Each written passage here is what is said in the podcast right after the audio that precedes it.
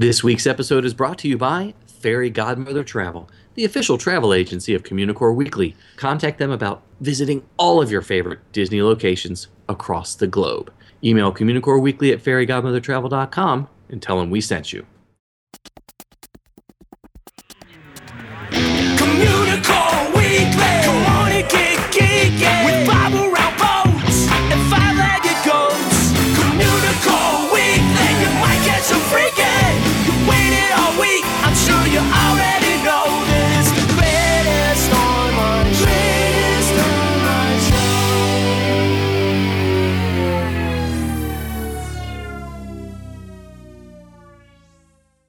Hello, and welcome to Communicore Weekly, the greatest online show and home of the world's first pair of independently born identical twins. I'm George. And I'm Jeff. And I just went to the post office and I picked up a lot of cool stuff from our P.O. box, George. Are you Yeah, jealous? was- I was afraid you were saying I just went to the potty. Oh, no, no, no. No, I started that sentence very similar to some sentences I've started with yes. you before. Okay, But okay. this one had a much better ending to it. Yeah, totally jealous because, you know, I don't have a post office box. That's true. Well, I mean, it's our collective post office box.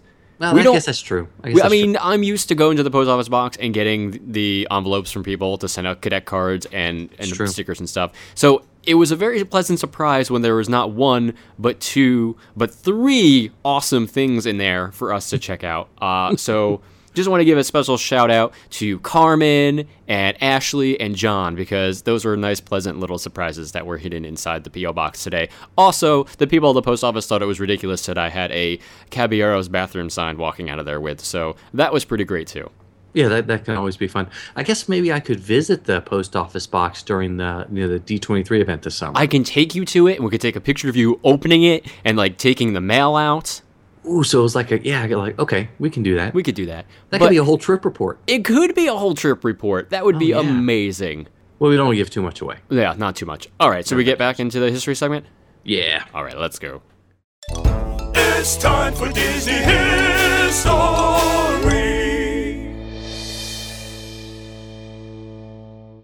On episode 161 of Communicore Weekly, uh, we began our look at Peter Pan's Flight, one of the most popular attractions at any Disney theme park. and with wait times often exceeding an hour, it is truly one of the more popular attractions. Now, we last left you while flying over London, second star to the right and straight on to morning, which of course brings us to Neverland.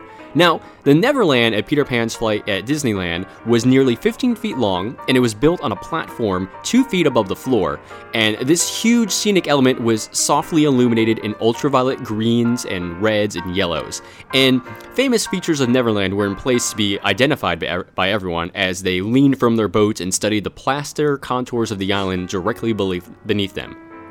The Peter Pan track plan uh, encouraged their scrutiny by routing the ships along the left side of the island, then doubling back across its center between the tallest volcanic peaks, then swinging forward again along the island's right hand coastline. Although the path of the ships offered views of the island to the guests seated on either side, this was an extremely detailed scene and always left you wanting to see more.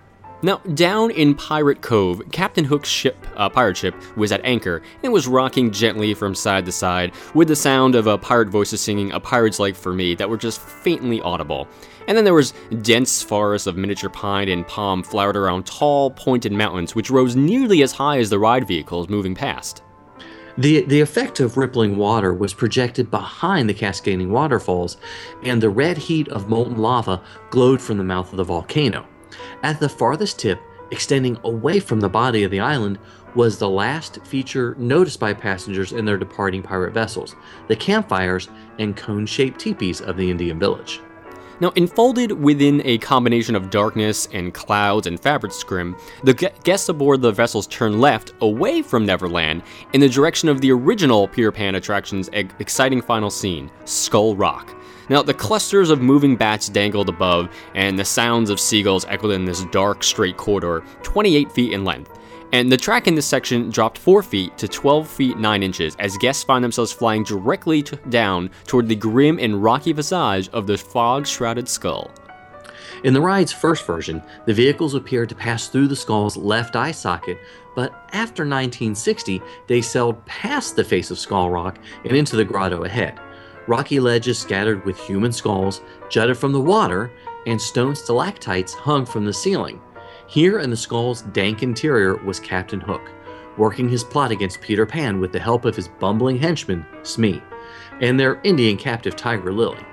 Passengers received an increasingly closer look at the characters since the ships were again descending as the track returned to 8 foot 9 inches and passed through the grotto. Now, at this time, Captain Hook stood on top of a boulder on, on the left, and his sword and hook extended, his teeth clenched in this fury at all the passing people. And his retor- recorded dialogue of uh, "Shoot them down, Smee," uh, you know, it rang throughout the cavern over the sound of the wind whipping around inside. Now, Smee, he actually teetered in his rowboat and waved the bulging uh, muzzle of the blunderbuss in the direction of each passing ship. And each time he fired, a strobe flash was seen in his gun barrel, and a matching noise was felt beneath the seats of the ride vehicles. And beyond the ride's final turn was the bright green and checkered crocodile. He was positioned on a nearby outcrop of stone, as if waiting for Hook to lose his balance and fall. With his huge bulging eyes and animated tooth filled jaws, he managed to look both hungry and happy.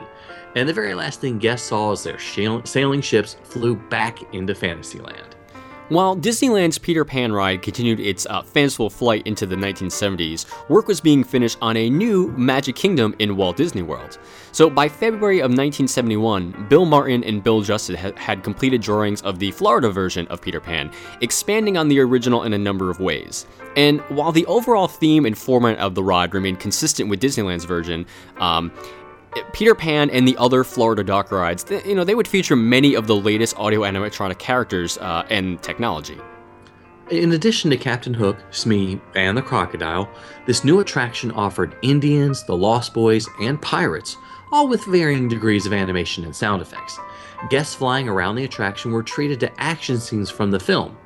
Wendy reading to the boys in the nursery, Indians in their camp singing and beating their drums, and high in the ship's rigging, a duel between Hook and Peter Pan. I think it's kind of hilarious that, you know, action scenes from the film, such as Wendy reading to the boys, action packed. Well, you know, I am a librarian. So. That's a fair point. So it totally is action packed for you. I totally understand. Always action packed. So, like the earlier Disneyland attraction, this Peter Pan ride uh, would end in the Skull Rock Grotto with Smee in a rowboat, but in this case, Captain Hook was shown precariously positioned above the jaws of his hungry nemesis, the crocodile. And the Florida attraction opened on October 1st, 1971. To this day, the ride's exterior remains nostalgic uh, fans of the original Peter Pan facade from Disneyland's past with the whole medieval theme going on. Um, and the attraction differs in the shape of its ride building and has a different track configuration as a result there were newer, slightly larger vehicles and an updated pipe rail track system built by Arrow Development. The load unload area features moving ramps, which bring people smoothly alongside their pirate ships. With more interior space available, the children's nursery, garden, and Neverland areas are larger, and scene components are done in a larger scale. The track path guides the flying ships through the scenes in, in much the same order, but this ride adds both the Lost Boys camp and the Mermaid Lagoon to the details found on Neverland Island. The most impressive feature of Florida's attraction is located just before the final Skull Rock grotto scene. Captain Hook's 48 foot pirate ship, complete with deck and mast and sails and rigging. Now, passengers in their flying ships first come across the ship's bow to find Hook and Pan up on the mainsail, swords drawn, and lock in this internal combat. Now, below, the boys are lashed to the main mast, and Wendy prepares to step from a wooden plank while a pack of pirates look on. Then, as the ride vehicles curve back across the stern of the ship, where Peter, M- Wendy, Michael, and John pose on the bridge, ready to sail into the sky and back to London, you know, victorious over Captain Hook. Hmm. And uh, by May of 1982, Disneyland's Fantasyland had begun its complete renovation and was entering a new era. Tony Baxter, with a team that included Ken Anderson, was relocating attractions like the Teacups, the Carousel, and Dumbo to make room for expanded versions of the dark rides. The front wall of Peter Pan's flight uh, was brought forward, and the structure, like others in the new Fantasyland, were given a rich European old world appearance. While Toad and Snow White moved their loading areas and partial murals indoors, the Peter Pan attraction still offered a colorful mural filled with Peter Pan animation images to pass uh, passing Fantasyland pedestrians. The new, larger pirate ship ride vehicles, now 5 foot by 7.5 foot, were, bought, uh, were brought to Disneyland's attraction and although the track system was again upgraded, the pathway through the main portion of the main building was not changed. The turns, the climbs, and descents of the original ride were repeated as the miniature ships sailed again through the nursery, over London, and onto Neverland. Now the ships climb over a fully realized uh, London rooftops before entering the nursery, and the new audio-animatronic figures of Wendy and the children stare back at the guests flying through their bedroom. Which, if a random pirate ship is flying through your Yeah. bedroom, I guess I would be staring back as well. That's kind of weird. And while London looks m- much the same, a moon with the shadow of Peter and his new friends hang high in the sky, along with two bold stars now guide people towards Neverland. The additional space and additional track created at the front of the structure was filled with scenes already proven at Walt Disney World, but new to Disneyland audiences. As passengers fly past Skull Rock, they see the decks and masts of the massive pirate galleon. In this version, Hook and Pan cross blades while balancing on the ship's bowsprit with the crocodile waiting below. The track plan carries the flying ride vehicles across the bow, giving uh, a quick look at the Indian camp on a nearby cliff, and then flies back across the stern where Peter Pan and his friends stand uh, triumphantly at the ship's wheel. And with a final view of Captain Hook trying to escape the crocodile and Smee in a nearby rowboat, the vehicles exit the dark ride by uh, rounding a corner to the Mermaid Lagoon and the Lonely Hangman's Tree. Nowadays, the Walt Disney World audience has a pretty incredible interactive queue that allows folks to uh, watch Tinkerbell fly around, interact with the bedroom of the Darlings, and even play with shadows while awaiting to get on the ride. And if the wait is going to be over an hour, it might as well be fun. And even though the attraction is nearing 60 years of age, the ride still continues to delight, even with its simple yet unique ride format. It really provides like a rich fantasy film come to life right before our eyes, and even provides us with a sensation of flying. And really, what more do we want than that? And it's kind of easy for you know for me to see why people flock to this ride and wait you know the hour, hour and a half, two hours for it. I mean, it's just incredible. It is, and there are the, some of the scenes in the California one are what excite me the most. I mean, the first Like that. time I saw Neverland in Disneyland with the stars sparkling all around it, it just completely blew me away. I mean, don't get me wrong, obviously Magic Kingdom is great too, but th- Mm-hmm. this, you know, the real reveal in Disneyland, it's just incredible. Incredible. And and I won't I won't lament too much the loss of the Prince bathrooms Uh, yeah, I know you're upset about that at Walt Disney because we wouldn't have a bathroom break segment without them. That's I all know. I'm saying. Um, just as a side note, whenever you guys listen to this episode, you know they're currently refurbishing Peter Pan's flight at Disneyland for the 60th anniversary of Disneyland. So we may be getting new stuff very soon. George, we're gonna have to check it out this summer when you're Oh, here. That's true, we will. So, but we want to hear what you think about Peter Pan, the ride, either coast, your choice. Tell us which one, tell us which one you like better and why. Call us on the Communicore Weekly Goat line at 424 785 4628. It's 424 785 GOAT. You don't know what you know till we know you. You just don't know. Here's one little fact we bet you didn't. One little fact we bet you didn't know.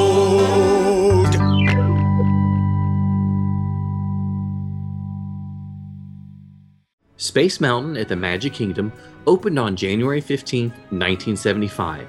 There were over 50,000 balloons released while a 2,000 piece marching band played.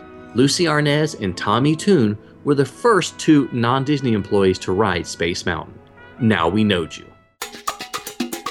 He's a nerd, he's a, geek, but we all like to hear him speak. So listen up to the words from his speech. It's George's book of the week. This week's book is The Star Wars, based on the original rough draft screenplay by George Lucas. And I had to say The Star Wars because apparently That's what it's called. That's what it's called. That's what Lucas called it.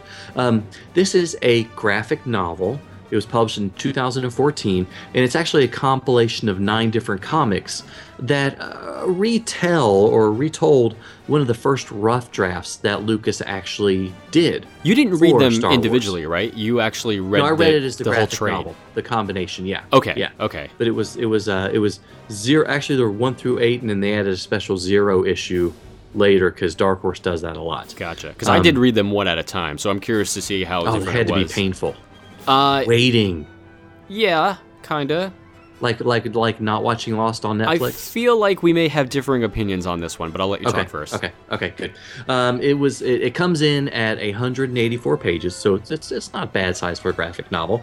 And you know, as we've covered before, I've been a Star Wars fan my whole life, and I've really been glad to see a rebirth uh, especially with uh, Disney purchasing uh, Lucasfilm and getting most of the property rights and things like that.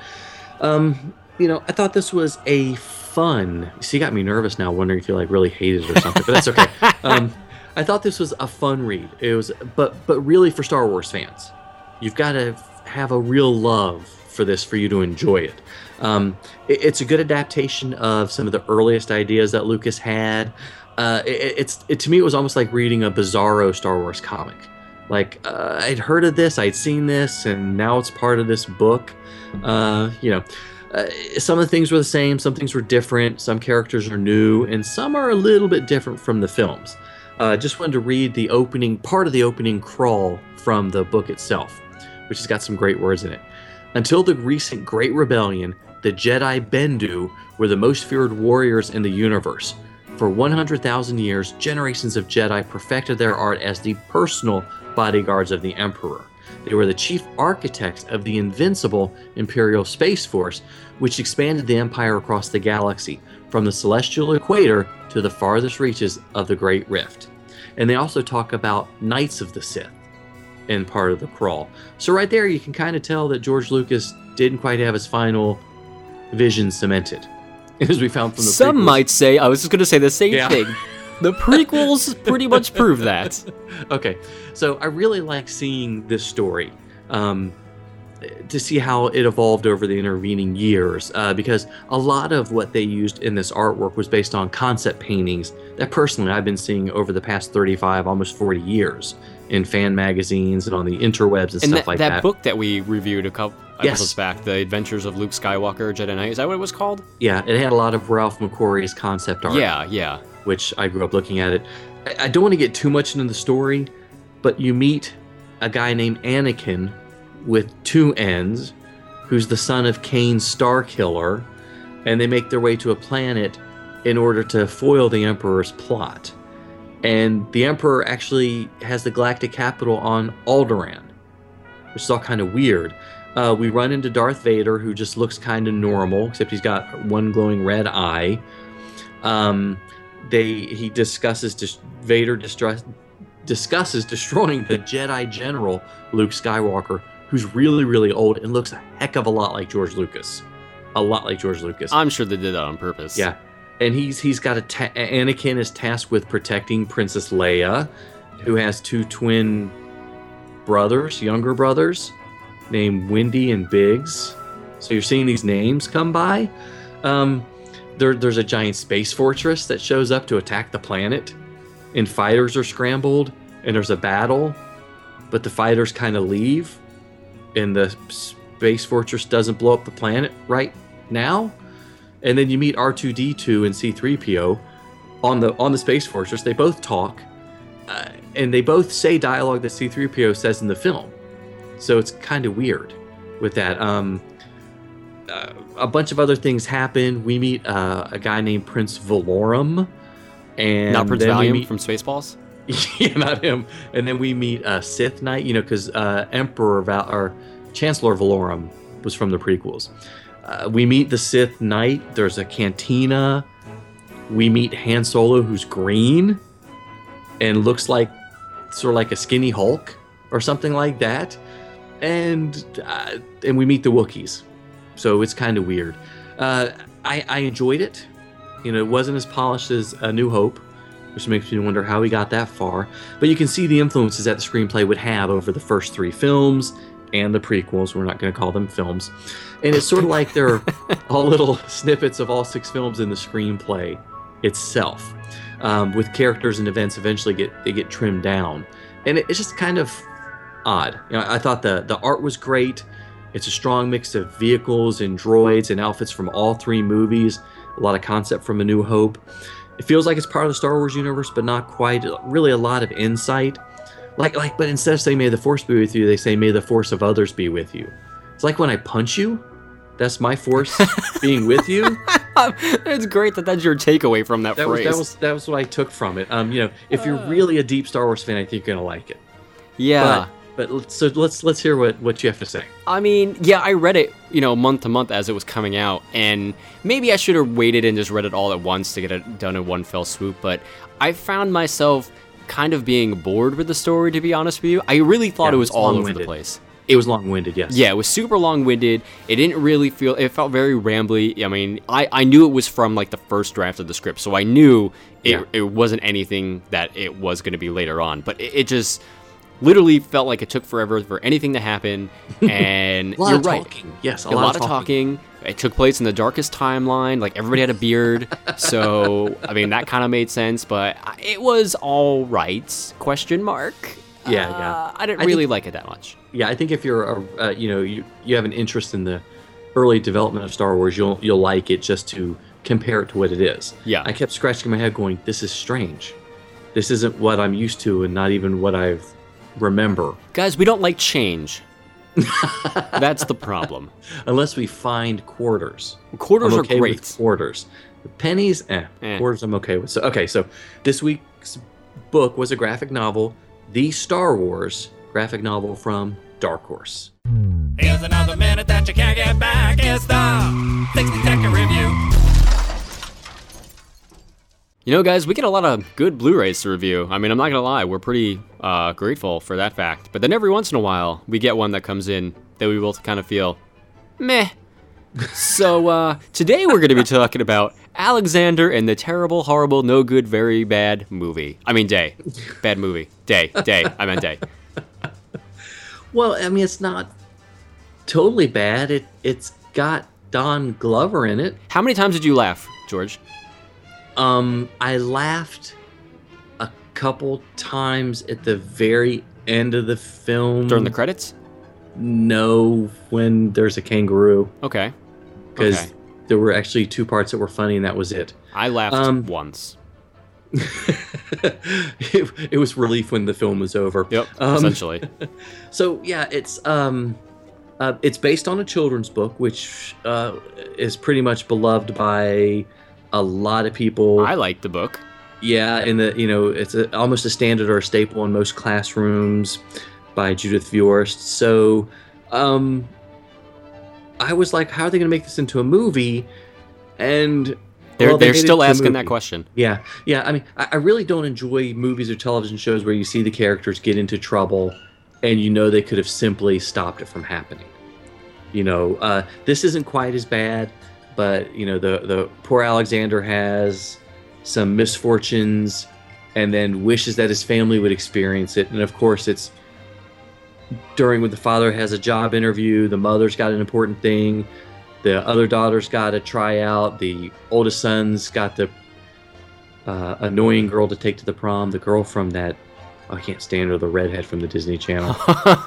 she drives me crazy. I'm Uh, like, oh, she annoys me. Maybe Anyway. we are not the target audience for this film overall. Probably not. Now, what's funny is, yes, my 11 year old, who I have not been able to talk to, sort of came in at the beginning, and he did sit and watch the whole thing. He did laugh, but he did sit and watch it. Okay, But my 12 year old watched it and he did not like it. Yeah, that's what I'm saying. I don't think he liked it, but you know, he did watch it. He's not asked for it. Although our review copy of Big Hero Six, he's watched six times. So that should say something, everyone. Yes, yeah. So, um, uh, Eh, it's, got Steve Carell in it. He's funny.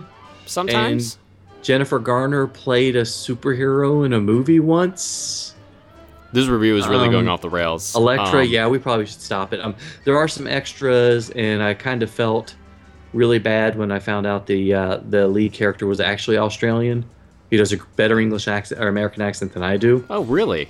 Um, I must have skipped that feature. yeah, and and there Was was, that the Alexander in real life one?